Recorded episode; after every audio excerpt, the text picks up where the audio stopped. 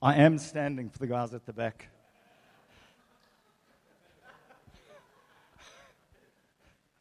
Some of you think I'm, I'm sitting down. No, I'm standing. So, a couple of years ago, there was a, a wonderful TV program on DSTV that I used to watch, and you might think it's crazy that I would watch, the, watch a program like this, but it was called Project Runway. I don't know if anybody's watched Project Runway.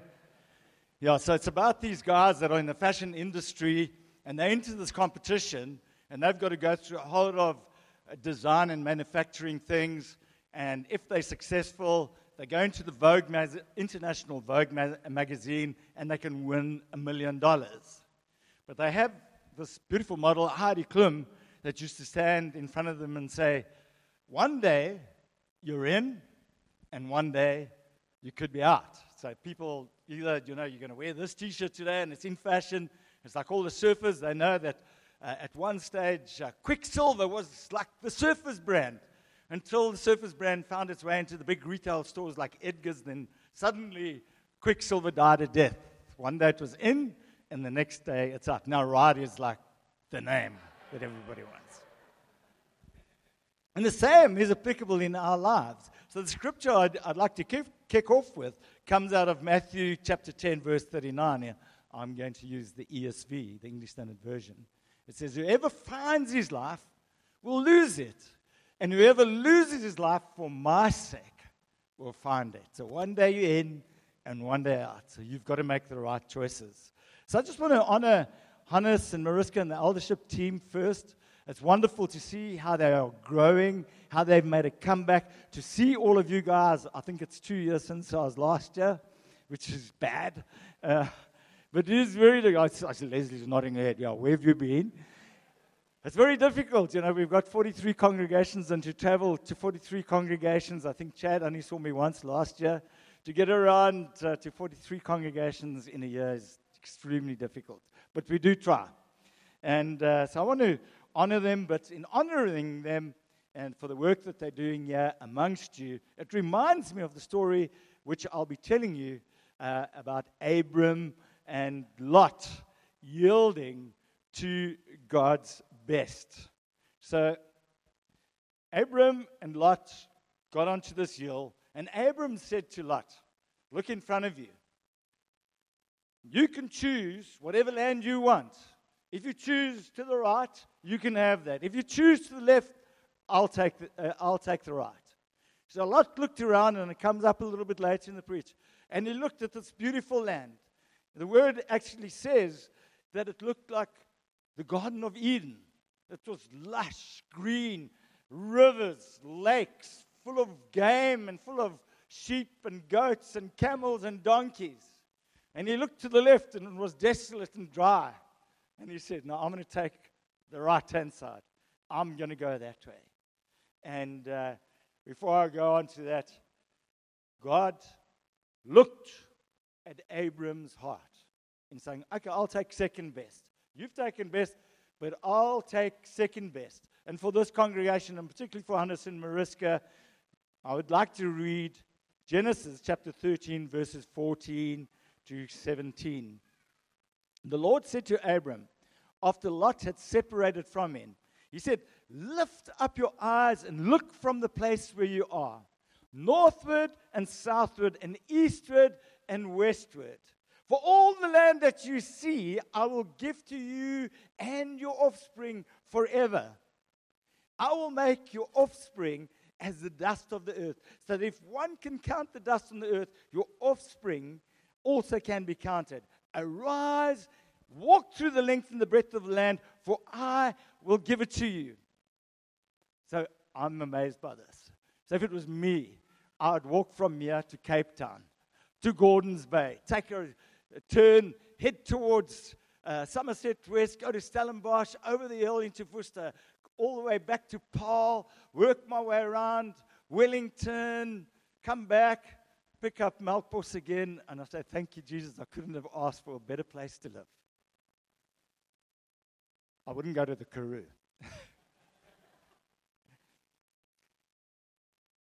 oh, Gauteng, I've been there. I want to go back there. You see, so when Lot chose the land to the east, Abraham went the opposite direction. And he didn't choose what was nice. He didn't choose which was looked beautiful and attractive. The problem was with the area which Lot chose, it stretched towards two towns, Sodom and Gomorrah. And Sodom and Gomorrah in Genesis 13, verse 13 says, The people in this area were extremely wicked and constantly sinned against the Lord. Now, he may not have known that, but he eventually did because he moved close there. He said, I'll just, it looks attractive. I mean, they've got all the retail stores. They've got a Woolies there, they've got an Edgar's there, they've got a Pick and Pay, a ShopRite Checkers. I don't have to go far to get my groceries. I'll just live on the outskirts. But as we read the story, we find later that he actually became a leader in Sodom.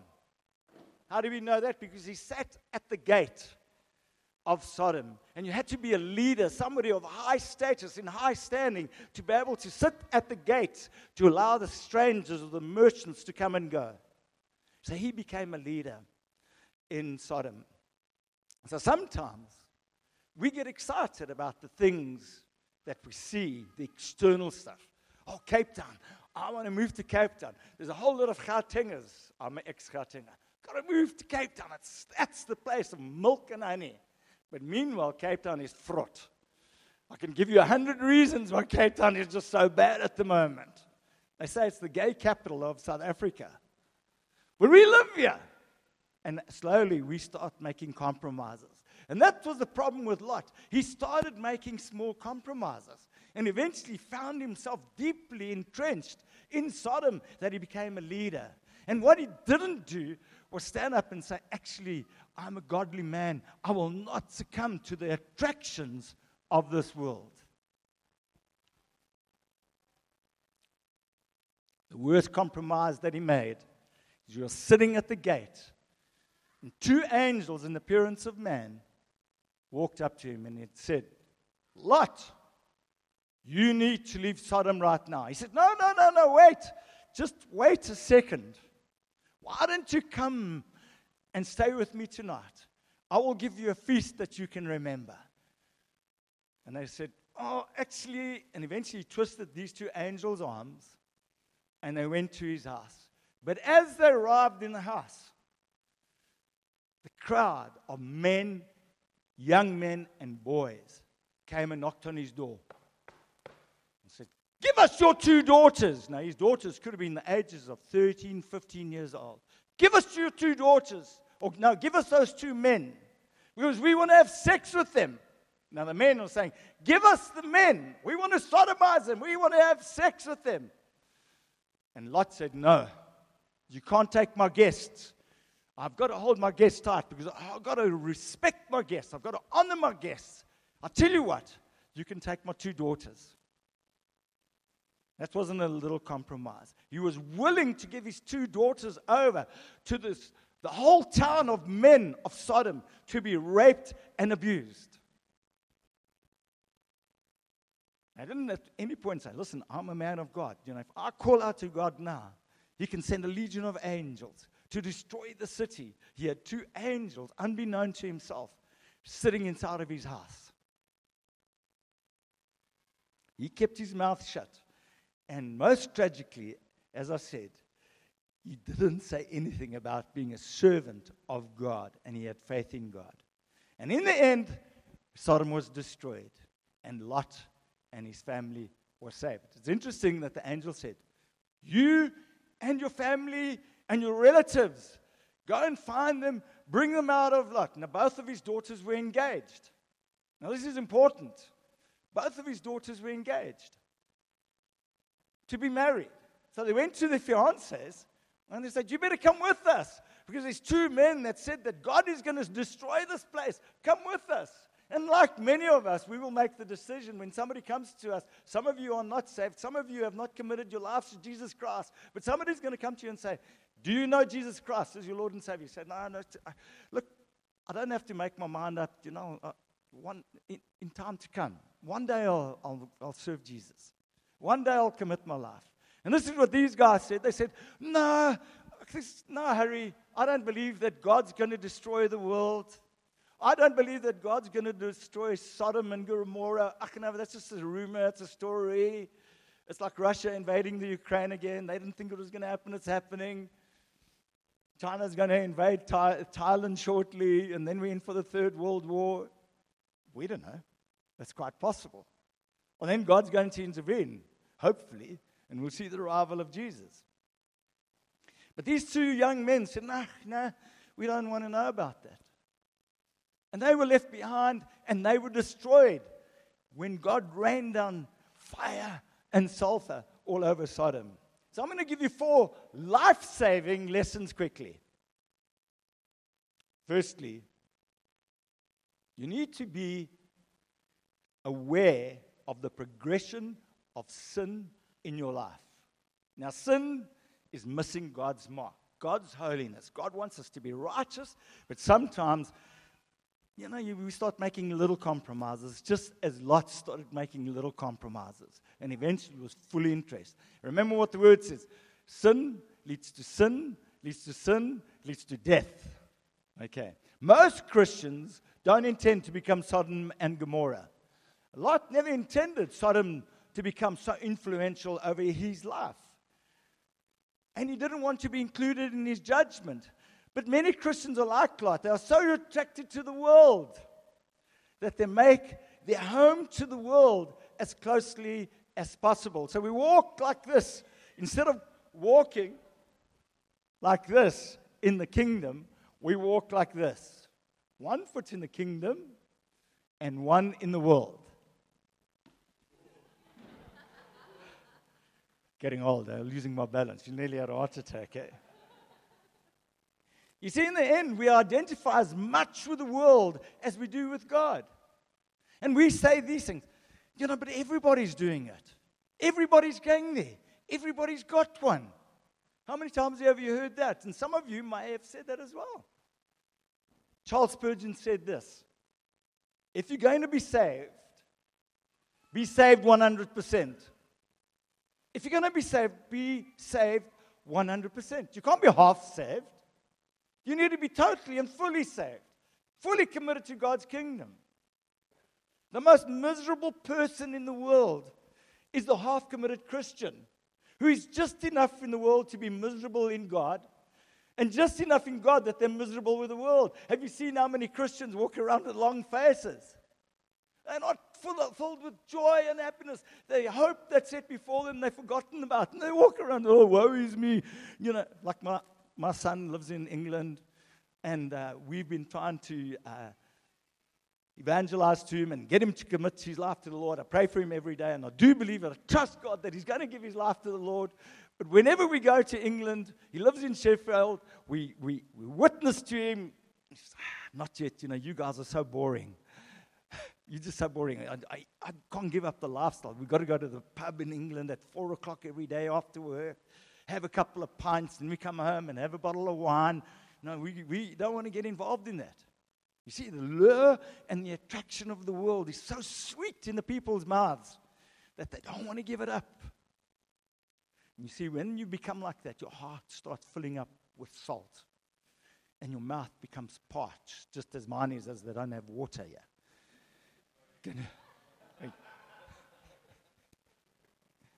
You see, you can't straddle two opinions. You can't keep to trying to walk with your feet as I try to walk on those chairs. I'm not going to do it again. You can't walk with one foot on one chair and one foot with nothing beneath you in the world because you will stumble, you will fall. You're either in or you're out. One day you're in and one day you're out. You're either in or you're out. And where do you want to belong?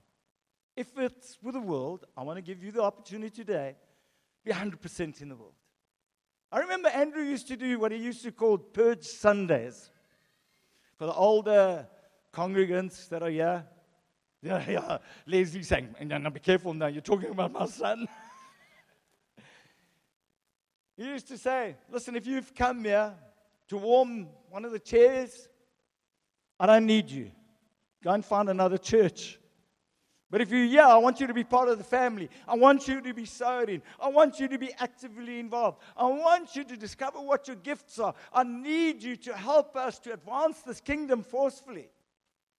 Look at the fruit which we've achieved. When Andrew started, he had the vision for one congregation. One congregation became two congregations. We got up to COVID with 25 congregations. During COVID, we planted eight more congregations. We're now sitting on 43 congregations with 6,000 members, and it was so delightful to see all these members being prayed in here today. How awesome was that? It, you know, it, it pleases my, my heart. And you know, for the community leaders that prayed in here, you know, I can't tell you, I want to jump up with joy to see new com leaders being prayed in. You guys have got 15 communities. This congregation is probably about 150, 160. Okay? We have congregations which are twice the size and only have 19 communities. Now, those people aren't being discipled. Those people are not being shepherded as you are going to be discipled and be shepherded. And this is what makes me so excited. Well done, Hannes and team. I'm very excited about this. Now, if you're going to make a decision to be with God, be 100% with God. I'm 100% with God. And I know as I look around here, there's many of you who are saying, I'm 100% with God. Let's look at Matthew chapter 19, verses 17 to 22. And Jesus said to him, This rich young ruler came up to Jesus and he asked him a couple of questions. And he says, uh, he responds to him, Why do you ask me about what is good? There's only one who is good. If you would enter life, keep all the commandments. And the young ruler said to him, Which ones? And Jesus said, you shall not murder.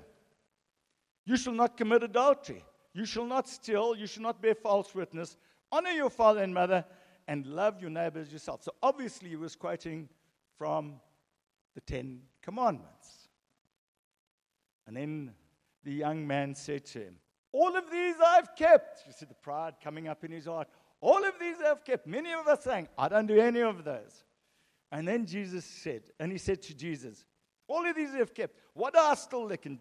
Uh, lack? and Jesus said to him, If you would be perfect, go, sell what you possess, and give to the poor, and you will have treasure in heaven. In other words, you've got to be 100% committed if you're going to follow me.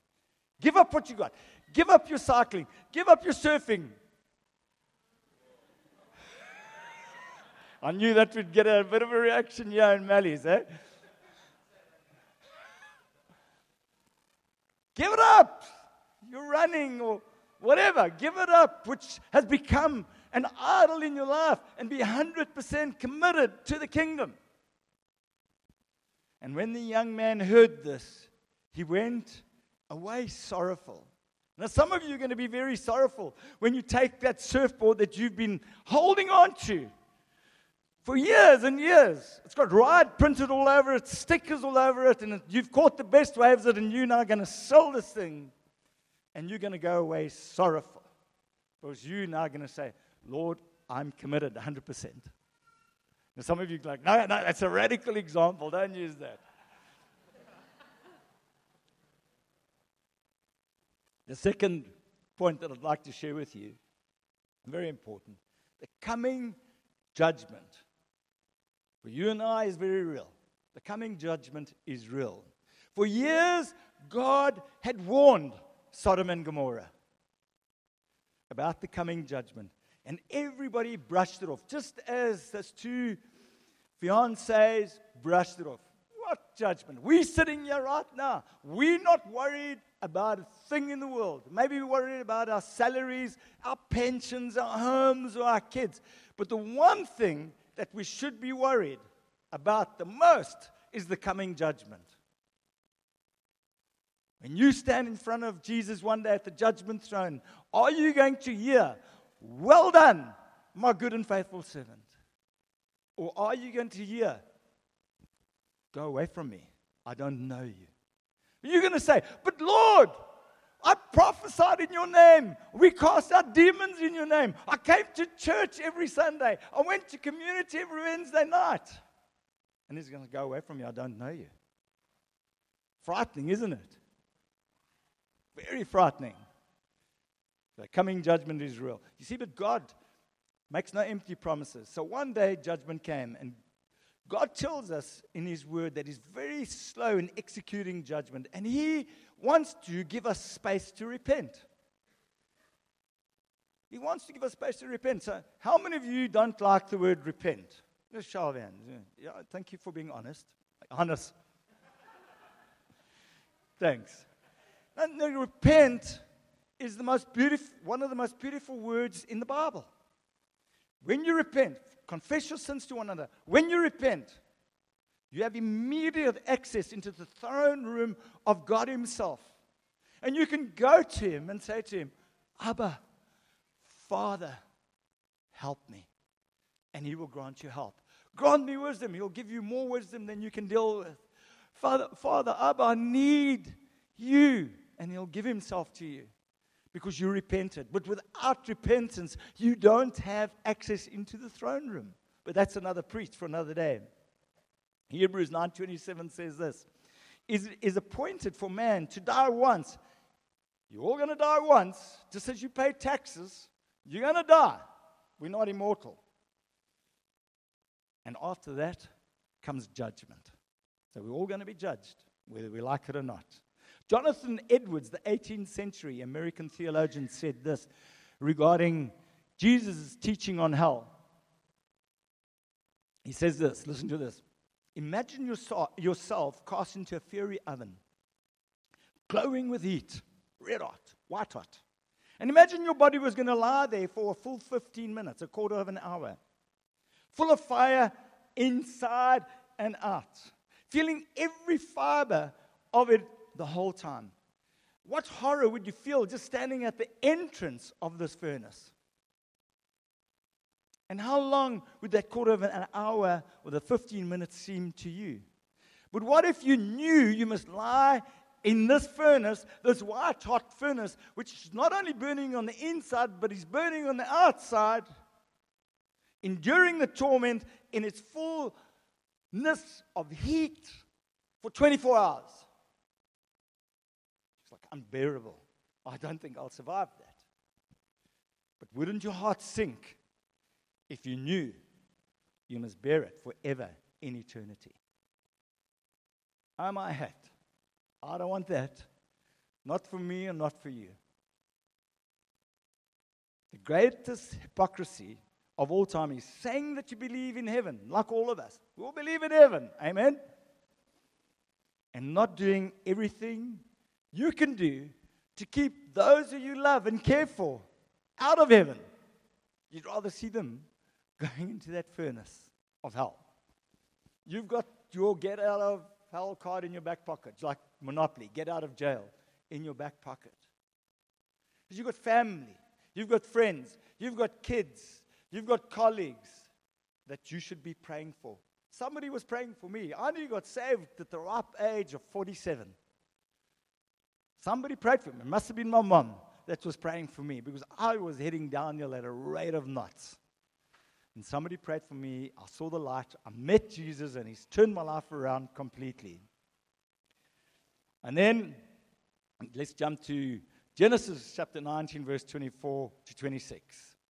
Then the Lord rained on Sodom and Gomorrah sulfur and fire from the Lord out of heaven. And he overthrew those cities and all of the valley and all the inhabitants of the, of the cities and what grew on the ground.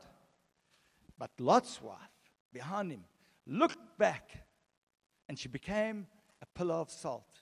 And you see, if you're not 100% committed to the kingdom, if you're not 100% committed to Christianity, you're going to look back. And, you know that drinking. I just went to the pub to eat some peanuts. And, and somehow, you know, they filled with salt. And I got thirsty. I just had one beer. Or just one more puff of that joint, all the surface. Where's Hannes? Or just one more look, click at that pornography. Pillow of salt. You're not 100% committed to the kingdom. The third thing that I'd like to share with you, the third point, and this is arguably the most important point. You cannot drift into godliness. You can't drift into it. Mm, I'm going to heaven. No. You've got to work at this. You know, living for Jesus in the world, you always feel like you're running an uphill battle. It feels like you're running up a mountain. It feels like you're swimming upstream. I mean, it's a hard work. You've got to get up early. You've got to read the Bible. You've got to pray and go to Jesus and say, Lord, help. I need help. I can't do this. The pressure of the world, the attractions of the world, everything is against me. But I'm going, I believe in you. I, I have faith in you. Your word is true. And all these noises are coming at you all the time from all over the show. And everything in the world is pulling you in the opposite direction. You start worrying what's on your phone. I just heard it beep. I'll pick it up during my quiet time. Ah, Stacy's at, she's looking for me. I shouldn't be on the beach surfing. I should be doing quiet time. or this is calling me away, or that's calling me away. The lures of this world are meant to attract you and pull you away from the kingdom. That is Satan's strategy, is to keep you as a non committed Christian away from the things of the Lord. To go with Jesus, you have to swim against the current, and that takes effort. Jesus said in Matthew chapter 7, verse 13 to 14, very important. The highway to hell is broad and its gate is wide. For many who choose that way, but the gateway to life is very narrow and the road is difficult. Oh, that's the part we don't want to hear. Becoming a Christian is difficult. You're going to face problems. And Paul said, Count it pure joy when you face trials and tribulations of various kinds, because we are all going to face it. We are all facing that. And I don't see you smiling about it. So I'm going through a tough time. Thank you, Jesus. And only, underline this in your Bible, and only a few find it. Now, why do only a few find it? Because they're standing like this one foot in the kingdom, one foot in the world. I'm not going to stand on the chair. I'm going to be fully committed. I want to be 100%. You see, that was steady. See, God's helped me there. See, if you're drifting, you're not actively seeking to know God and His Word. And the more you study and spend time in God's Word, the closer you're going to get to Him, the closer you're going to know His character, the closer you're going to feel secure in His arms and in His love and His protection. But the less time you spend in the world, then you start relying on your own thoughts, your own imagination. You rely on your own wisdom, you rely on your own strength. And God said, if you want to find your life, you've got to lose it and follow me to find it. Now, it's not that you guys, I mean, you guys are holy, you milk boys. I know that you say amen. Leslie's looking at me and she's saying, Yeah. You know, you don't reject the Bible. It's just that you give your time to other things. Like Instagram, YouTube, TikTok, Netflix binging, video games. I check all the young guys. Yeah, yeah, yeah, that's me.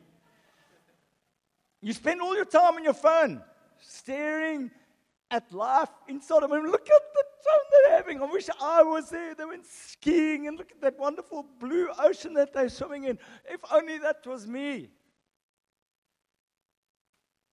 Can you stick that photo up on the board?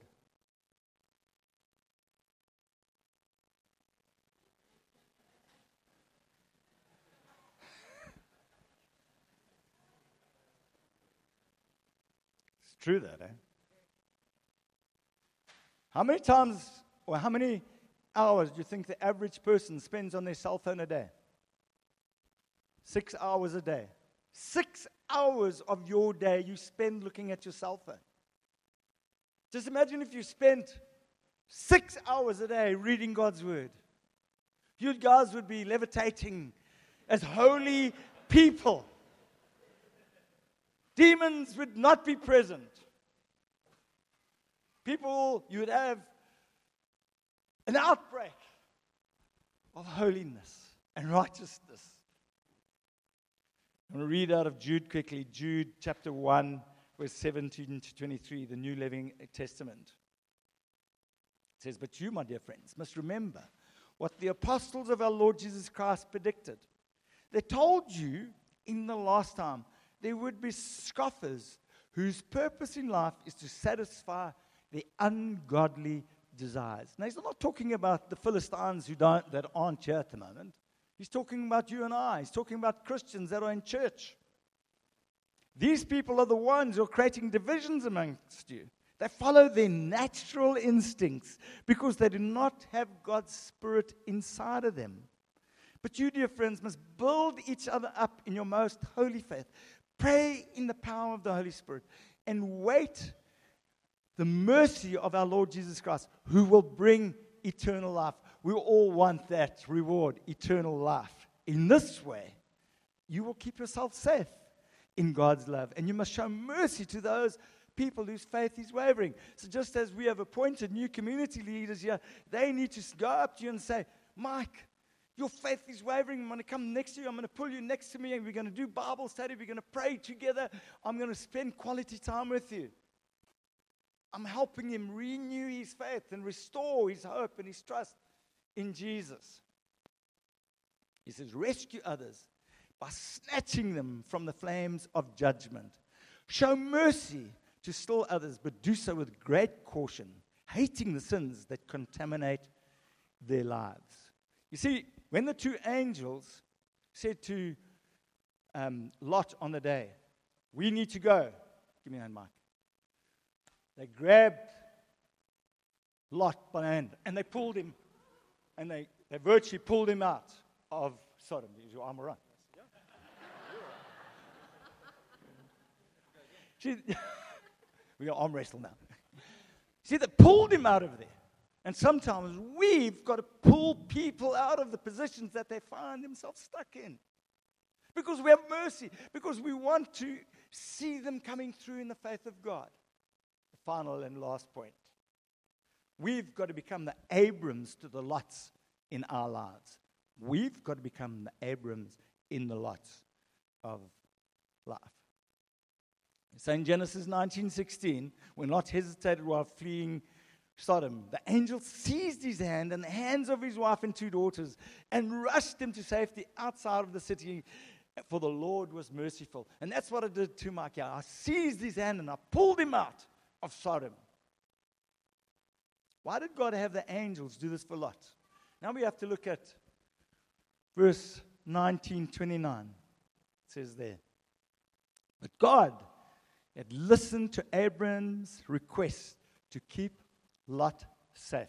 Remember, Lot had drifted. He was in a sinful world. He was living in a city. He became a leader. He was compromising left, right, and center. But somebody was praying for him, and that somebody happened to be Abram. God didn't save Lot because of Lot. He saved Lot and his family because Abram was praying for them. Lot didn't deserve to be rescued, but somewhere there was somebody who loved him and prayed for him. And for Abram's sake, God saved Lot. He sent his angels literally to pull him out of Sodom. And Abram's prayer was like a negotiation. It wasn't easy. He went to God and says, Lord, if there are 50 righteous people in Sodom and Gomorrah, will you save them? And God said, If there's 50 righteous people, I will save them. Lord, if there are 40 righteous people in Sodom and Gomorrah, will you save them? God said, I will save them. If they're 40, I'll save them. Lord, but what did, excuse me, But let me just ask you again if there are 30 people, would you save them? He says, If there are 30 righteous people, I'll save them. But Lord, forgive me. I'm like a pest. It's called pester power. Like your kids, they pester power. Honest, you're going to experience it one day. Dad, I want an ice cream. Dad, ice cream, I want ice cream. Everybody's got ice creams. I want ice cream. Wah!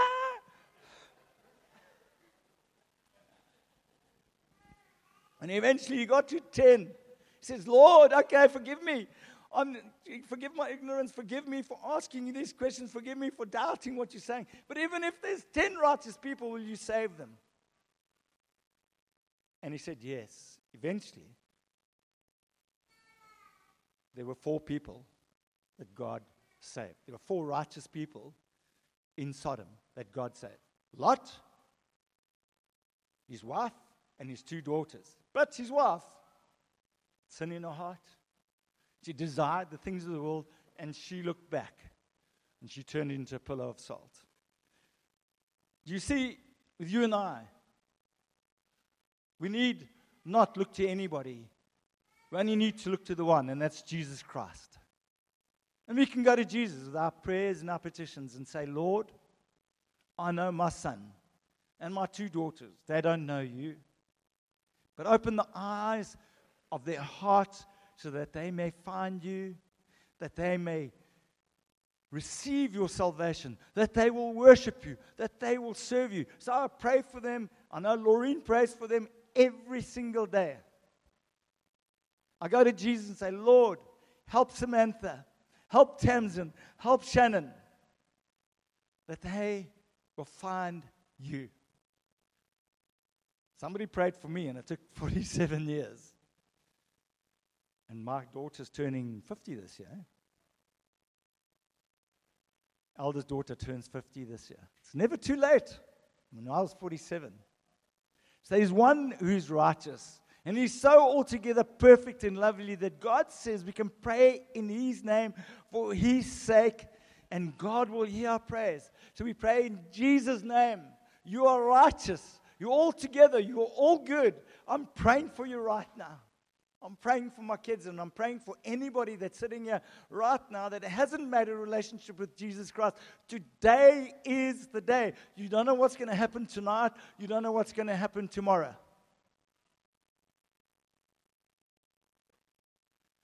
Good friend of ours leads a church in Willamore. His name is Cully Wannenburg.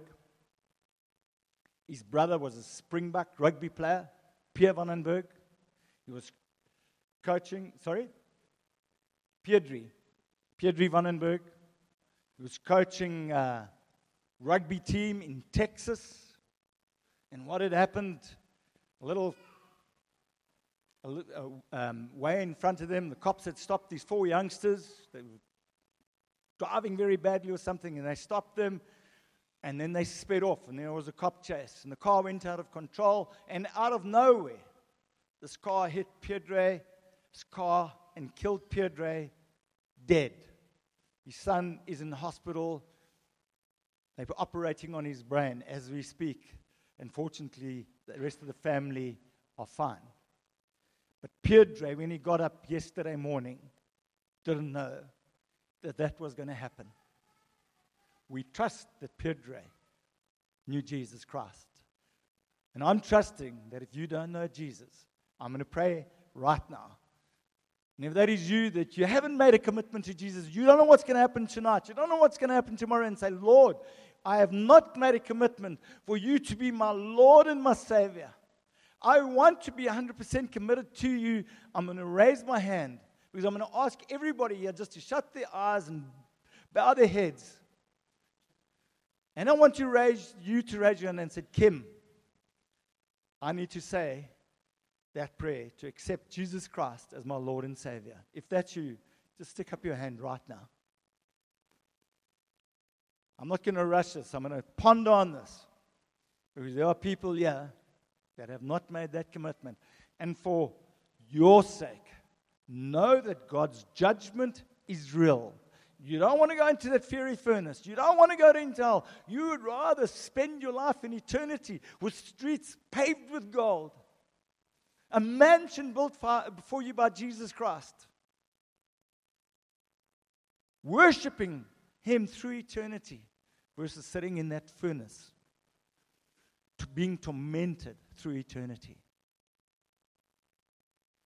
The best decision that you could make right now is to stick up your hand and say, Kim, I need Jesus in my life.